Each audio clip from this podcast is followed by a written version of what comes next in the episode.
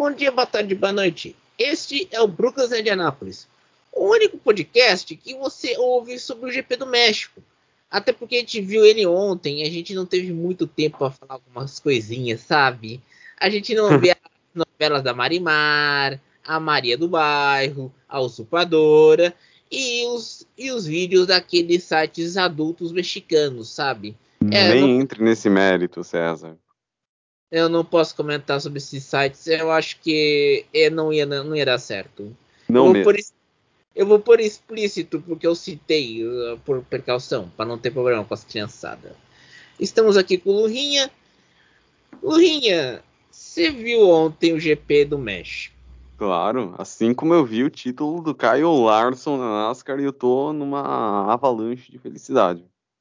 Mas aí que tá o título do Kyle Larson, porque tem que lembrar que no ano passado ele foi demitido da Chip Ganassi por causa de um xingamento controverso. Demitido não, vamos falar o termo atual, cancelado. Cancelado, obrigado. Ele foi cancelado por usar um termo controverso durante um jogo de videogame. Sim. Aí ele ganha o título na equipe, é na equipe do Danny Hamlin, não, foi campeão pela Hendrick. Pela Hendrick. E dá um. É um cala-boca para meio mundo ou você acha que foi por méritos próprios? Porque o Chase Elliott perdeu mais um título, né? Ganhou no é, ano méritos passado. Méritos próprios. Questionavelmente, porque é, o Kyle Larson tirava leite de pedra com a Tip Ganassi, que vale lembrar, ela não não tem a, na NASCAR, né? Lembrando que a partir do ano que vem, da próxima temporada, ela se fundirá com a Track House, né? Aí virá uma equipe só, a Track House Racing. É, a Chip Ganassi na NASCAR nunca foi tão forte quanto no Endurance e na Fórmula Indy. Uhum. Dessa forma, é, o Chase Elliott, perdão, Kyle Larson, que sempre foi um rival do Chase Elliott, diga-se de passagem, né? O Kyle Larson tirava leite de pedra com aquela equipe. E olha que o meu piloto favorito da NASCAR de todos os tempos é o Kurt Busch, companheiro de equipe do Kyle Larson. E aí, após o cancelamento hum. que ele sofreu, ele ficou um ano parado e foi para Hendrick, que é uma potência da NASCAR. Bom, o Kyle Larson tinha equipamento, tinha respaldo. Deram a chance para ele, ele aproveitou e mandou muito bem eu vou dizer mais também. Diga. A gente percebe que é, você tem que separar o que é o, o profissional e do pessoal, literalmente. Sim, sim, questionavelmente. E, e, e, olha, você vê uma coisa: quem assumiu a divisão de esportes da Hendrick foi o Jeff Gordon. Uhum. O Jeff Gordon disse: ele fez coisas incríveis sobre Kyle Larson. Então você já sabe que ele teve o apoio do, da turma, né? Então, é, e aí tem que lembrar, o Jeff Gordon até o meado, até junho, era comentarista da Fox americana. E é um De... cara que tem literalmente um amor gigante pela Hendrick. Exato. Ele era comentarista. Ele não aguentou o Clint Boyer. Na primeira oportunidade, picou a mula e foi para foi para Hendrick e fez o que fez com o Kyle Larson. E eu acho que também tem outra, né, Luinha? Uh, a NASCAR, uh, você tem essas histórias de reviravoltas. E eu acho que é uma grande reviravolta. Um grande, uma grande volta por cima do Kyle Larson, que volta a ganhar na NASCAR. E, e mostrando que o Chevrolet pode ganhar das Toyota de boa, né? Inquestionavelmente, como falei há pouco, deram a chance para ele e com o respaldo que ele tem, ele só aproveitou e fez aquilo que ele sabe fazer, né? Exatamente. Se eu fosse Mas... o Kyle Larson, eu deveria focar as atenções agora na Daytona 500 de 2022, porque só porque o Kyle Larson, além da, de campeão da NASCAR, é também campeão das 24 horas de Daytona sagrou-se campeão em 2015, dividindo o carro, o protótipo da Chip Ganassi com o Jamie McMurray, o Tony Canaan e o Scott Dixon. Na história toda, só tem um cara que ganhou Daytona 500, 500 milhas de Daytona, perdão, ganhou Daytona 500, 24 horas de Daytona e foi campeão da NASCAR, que é justamente Jeff Gordon. Então, se o Kyle Larson quiser ser um nome quiser entrar nos anais do motorsports norte-americano, a chance é agora. E lembrando não que fa não fala anais, rapaz. Indy 500 ano que vem. Fazer o double não dirty. fala não fala anais, que você sabe que isso aqui, você sabe que o pessoal tem duplo sentido.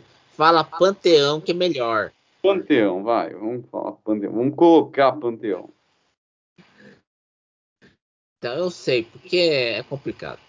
Mas é, e também tem outra, né, Lurinha? O, o Kyle Larson, e acho que essa temporada da NASCAR mostrou que é a última temporada do Gen 6 e vai pro Gen 7. Só que a grande questão é que o Gen 7 ainda não se sabe se vai adotar um motor híbrido nos próximos anos. Ainda estão trabalhando na hibridização do carro. E isso tem uma questão porque a NASCAR só corre com salvas exceções em ovais. Uhum. Então teria como fazer um motor elétrico recuperar energia para economizar o motor a combustão, como é na Fórmula 1. Olha, com uns 10 anos aí, hein, no mínimo. Exatamente. E esse novo carro da NASCAR vai ser testado nesses meses que estarão parados em dezembro, janeiro e fevereiro. E, e, a gente tem que também lembrar que daqui a no começo da temporada a NASCAR vai correr em Los Angeles, no Coliseu. Sim, um momento antológico. Vai, o Coliseu vai receber uma camada de asfalto temporário e vai os carros vão lá disputar o, o Clash e olha, pode ser uma coisa boa para NASCAR. Uma Mas pode ser, vai ser fantástico. É, é, filho, você sabe que a última vez que eu vi o Coliseu foi um jogo de futebol americano. Acho que era do Los Angeles Rams contra um outro time. Não vou lembrar qual. O jogo foi tão bom, mas tão bom que eu dormi no meio da partida. Oh, e era jogo de era jogo de playoff, hein? Da NFL. Caramba.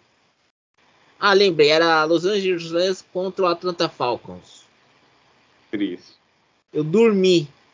Pô, eu não tinha, não tinha o escritório que eu tenho hoje, rapaz. Então tava com sono. Aí fiquei roncando. Dá aquela babadinha no travesseiro, porque você tem que esperar pela boca. e tudo, aí tudo mais. Porém, a grande questão que está se discutindo é Petit Le Mans, que vai decidir o campeonato da INSA. E hoje saiu a notícia que a Porsche terá um segundo carro em Petit Le Mans.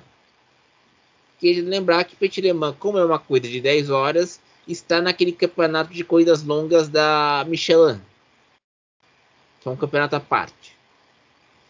Filho, você acha que a Porsche quer se despedir do 992 com glórias na GT, na classe GT Le Mans?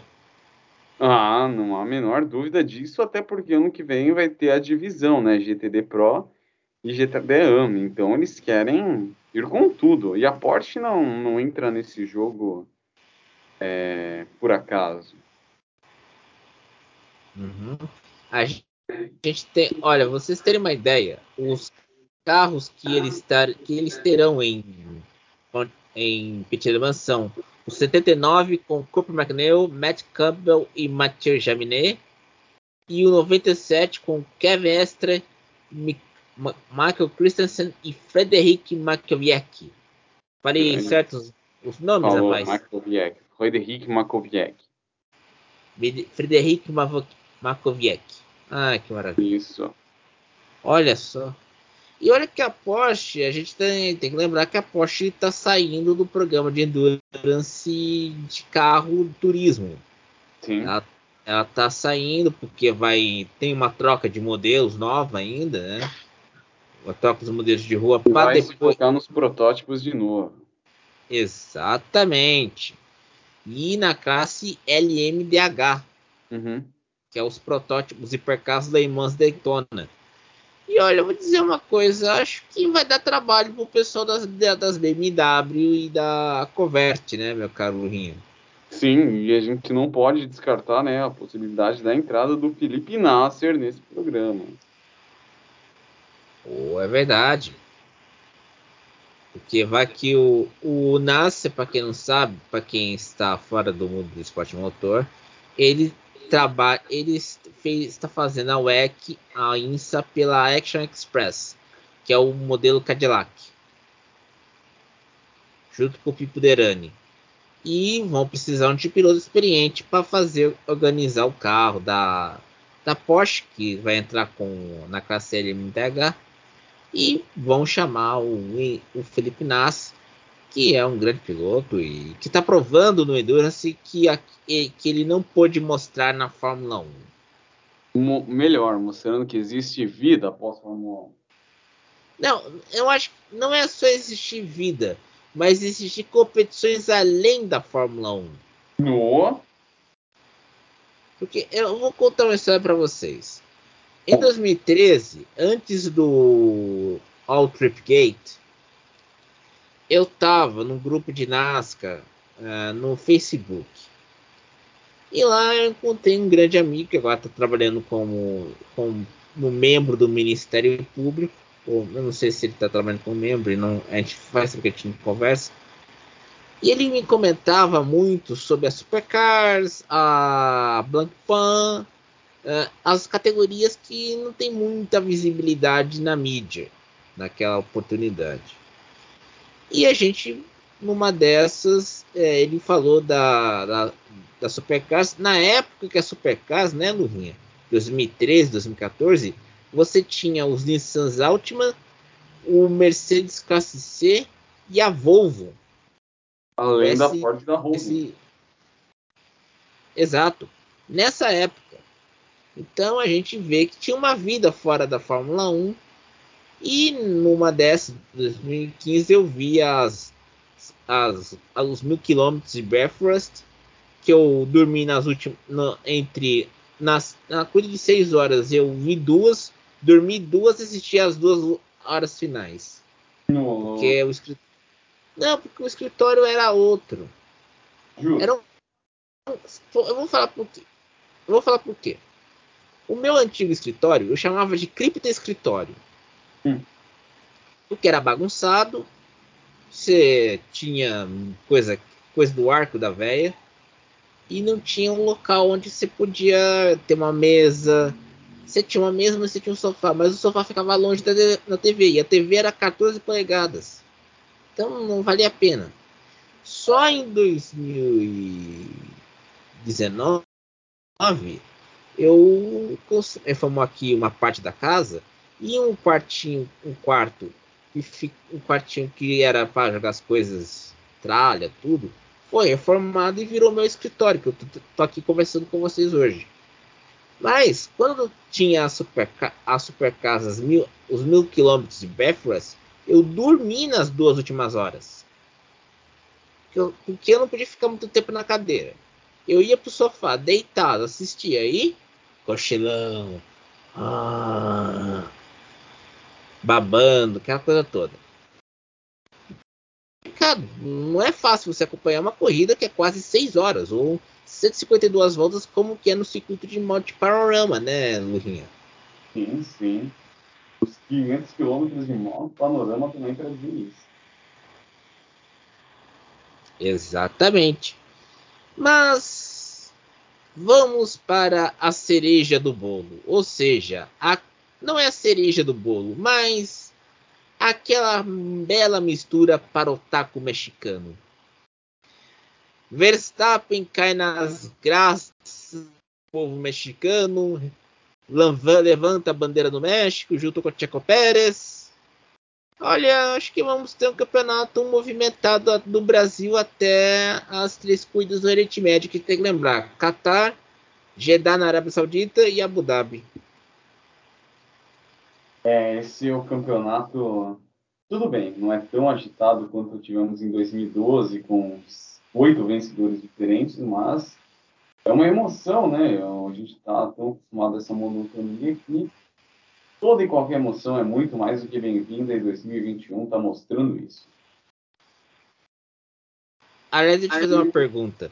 Diga. Você que, você que já foi em Interlagos na fase da Porsche Cup, você vai em Interlagos mesmo com os passaportes para a fase Interlagos Fórmula 1 ou não? Não, por ingresso. Ainda. Você sabe que eu tô no modo Curb Your Enthusiasm do, do, da HBO.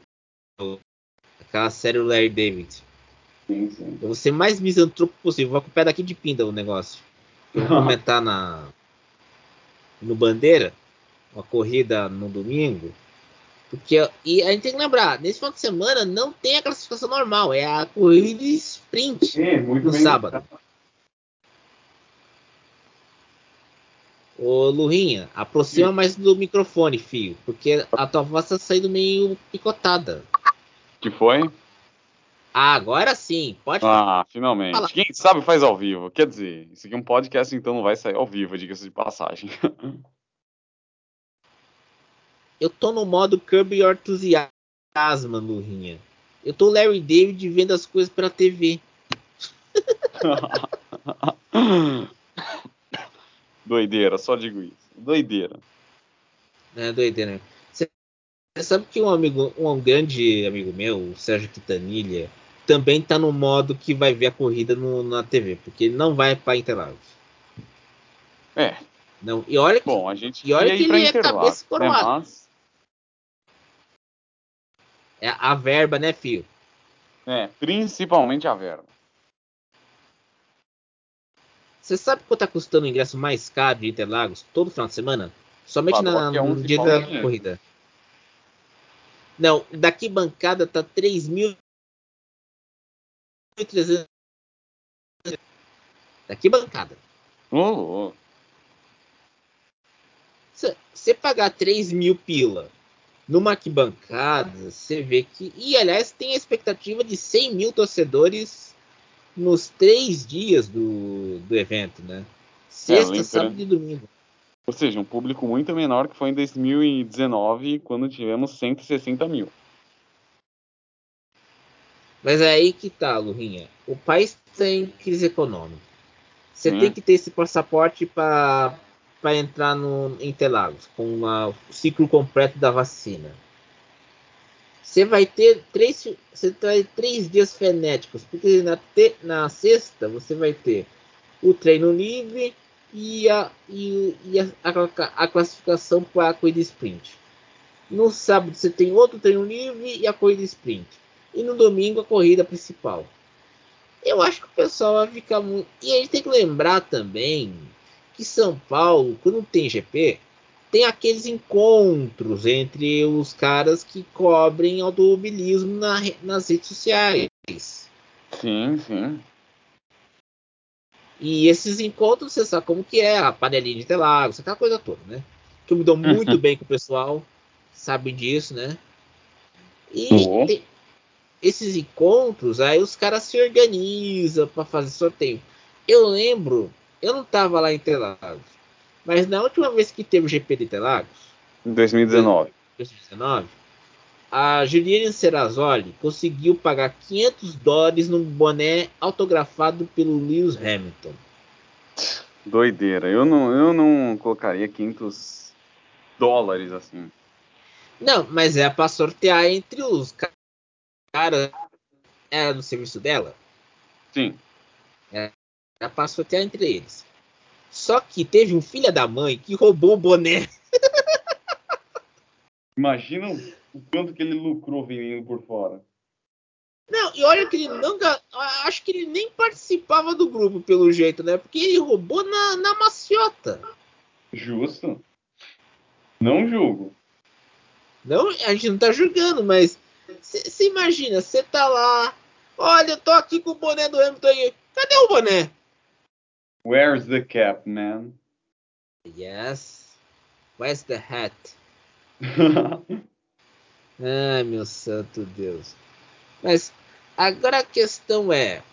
Uh, o, outra notícia que saiu hoje é que a, a Indy tem aquela pendenga sobre Detroit, onde se fica na, no centro ou na Belle Island. Pelos e eu já estou aqui, o centro foi aprovado pelo conselho da cidade de Detroit, meus, meu caro Lurinha. Ou seja, a gente vai ter um Robocop versão indie. Ah, não gostei muito. Eu ia ficar em Bell Island. É que o Bell, é que Bell Island ficaria boa, porque é, um, é uma área, é um parque, né, Lurinha? Sim, carrega o estigma, né, de ter as indústrias automobilísticas nas cercanias. Exato, tem que lembrar. A, a Big Three, Chrysler, Chevrolet, Ford.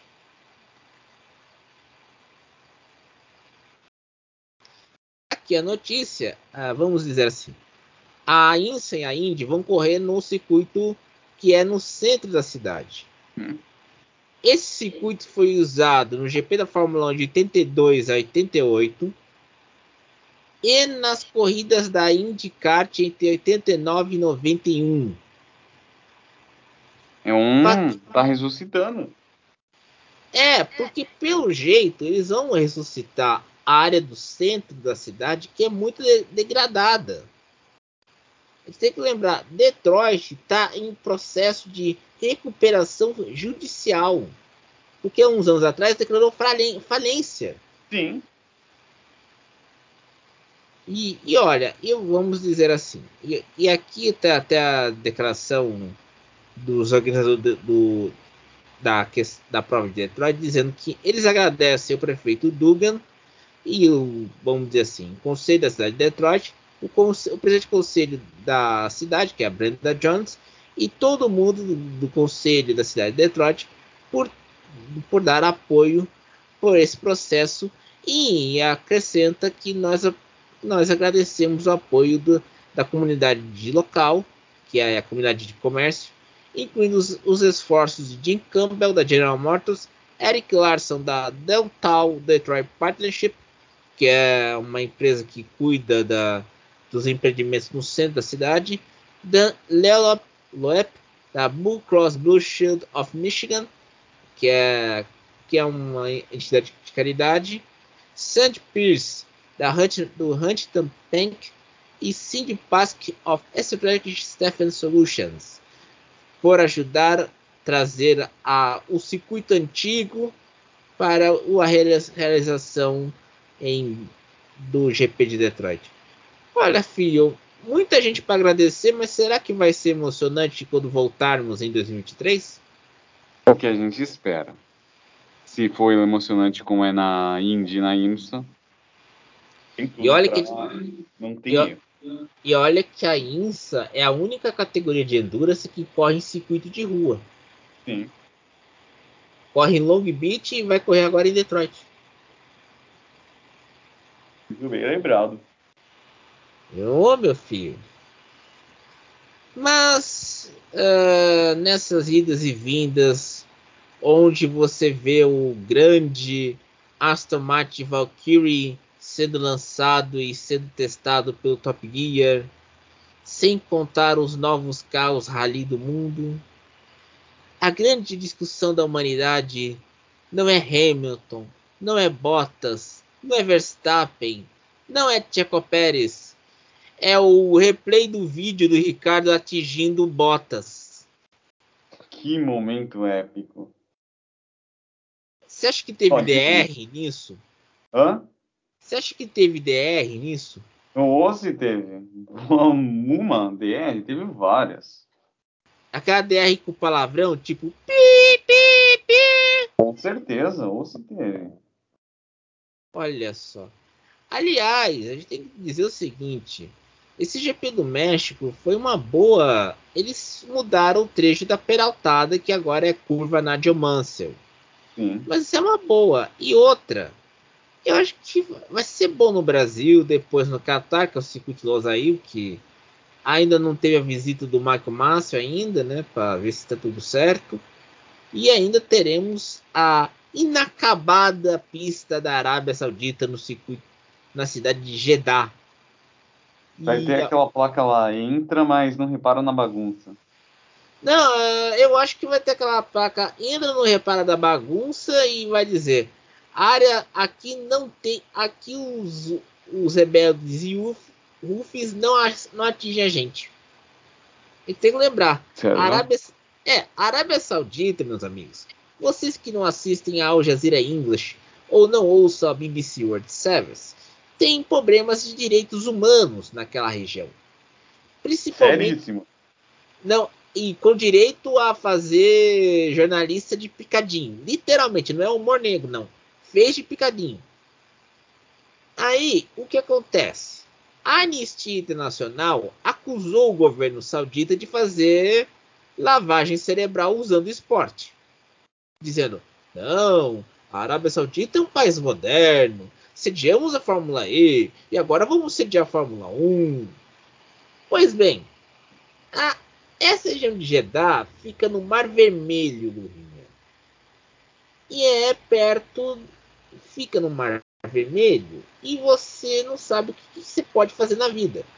E a gente tem que lembrar, a Arábia Saudita está numa ofensiva militar contra os rebeldes Yufi, que é da, do Iêmen são rebeldes iemenitas, estão numa guerra que até hoje, a guerra começou em 2015, estamos em 2021 e ninguém nos dá uma pelota para isso. Triste, Literalmente, a única. E aí tem crise de fome, questão do, do porto de Aden, no Iêmen, tudo mais. Hum? E aí, vamos lá. A Fórmula 1 faz aquela campanha por sustentabilidade sustentabilidade até ética. Mas como é que você vai me explicar que você corre na Arábia Saudita e renovou o contrato com a China? Enfim, hipocrisia. Exato. E aí, meus amigos? Ah, e agora quer um, um, quarto circuito na América do Norte. E o site Planet F1, que é um site americano sobre Fórmula 1, anunciou, publicou na semana passada que o governador do estado de Nevada está pretendendo negociar com a Liberty Media para que tenha um GP em Las Vegas. Hum, tal é como era nos 80. A...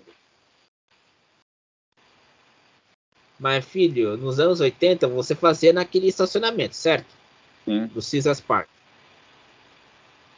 Como é que você vai fazer um GP de Fórmula 1 no circuito de rua você tem MGM, você tem Caesars Park, você tem aquela infinidade de, de circuitos. Agora você tem um estádio, o Allegiant Stadium do Las Vegas Raiders, que aliás foi uma briga da família Davis para ter um estádio para o Raiders. E você tem a arena do, do Vegas Golden Knights da NHL. Como é que você vai fazer isso? Lembra que deu a crítica que todo mundo criticou Nashville por causa do circuito de rua. O e passa... é um circuito bom, hein? É, um circuito bom. Só que a crítica de Nashville era porque passava no estacionamento do estádio do Tennessee Titans. Hum. E tinha aquela ponte também, que você fazia tanto a ida como a volta. Sim. É, meu filho, a vida não tá fácil. Você pensa que você estará, estará vendo uma, uma categoria ESG sustentavelmente correta, tanto ecologicamente como eticamente. Mas na primeira oportunidade assina o contrato com a Arábia Saudita, com o Qatar, Abu Dhabi, Bahrein, ou seja, aquelas monarquias do Golfo Pérsico que são mais problemáticas do que os direitos humanos. Enfim, e depois de... e hipocrisia rolando solta o Bahrein injetando dinheiro na McLaren para pagar os empréstimos. É uma maravilha. Depois desse momento Manhattan Connection, encerramos por aqui o Blue Kansas de Anápolis. É curto? É, mas pelo menos a gente concorre com o café da manhã da Folha e a gente não fica falando tanta baboseira para encher linguiça, meus amigos. Com é certeza, assim a gente vai direto e reto ao assunto. Exatamente. E a gente vai assim encerrando esse podcast. E agora data nova, hein? Toda segunda-feira você terá à noite o episódio do Burgers de Anápolis. A gente quer concorrer com o café da manhã da Folha, mas eles só colocam só de madrugada. A gente coloca mais cedo, sabe? É vaidade, pontualidade nossa. Então, siga a gente no Spotify, ative o sininho das notificações e bom dia, boa tarde, boa noite. Até mais. Até mais.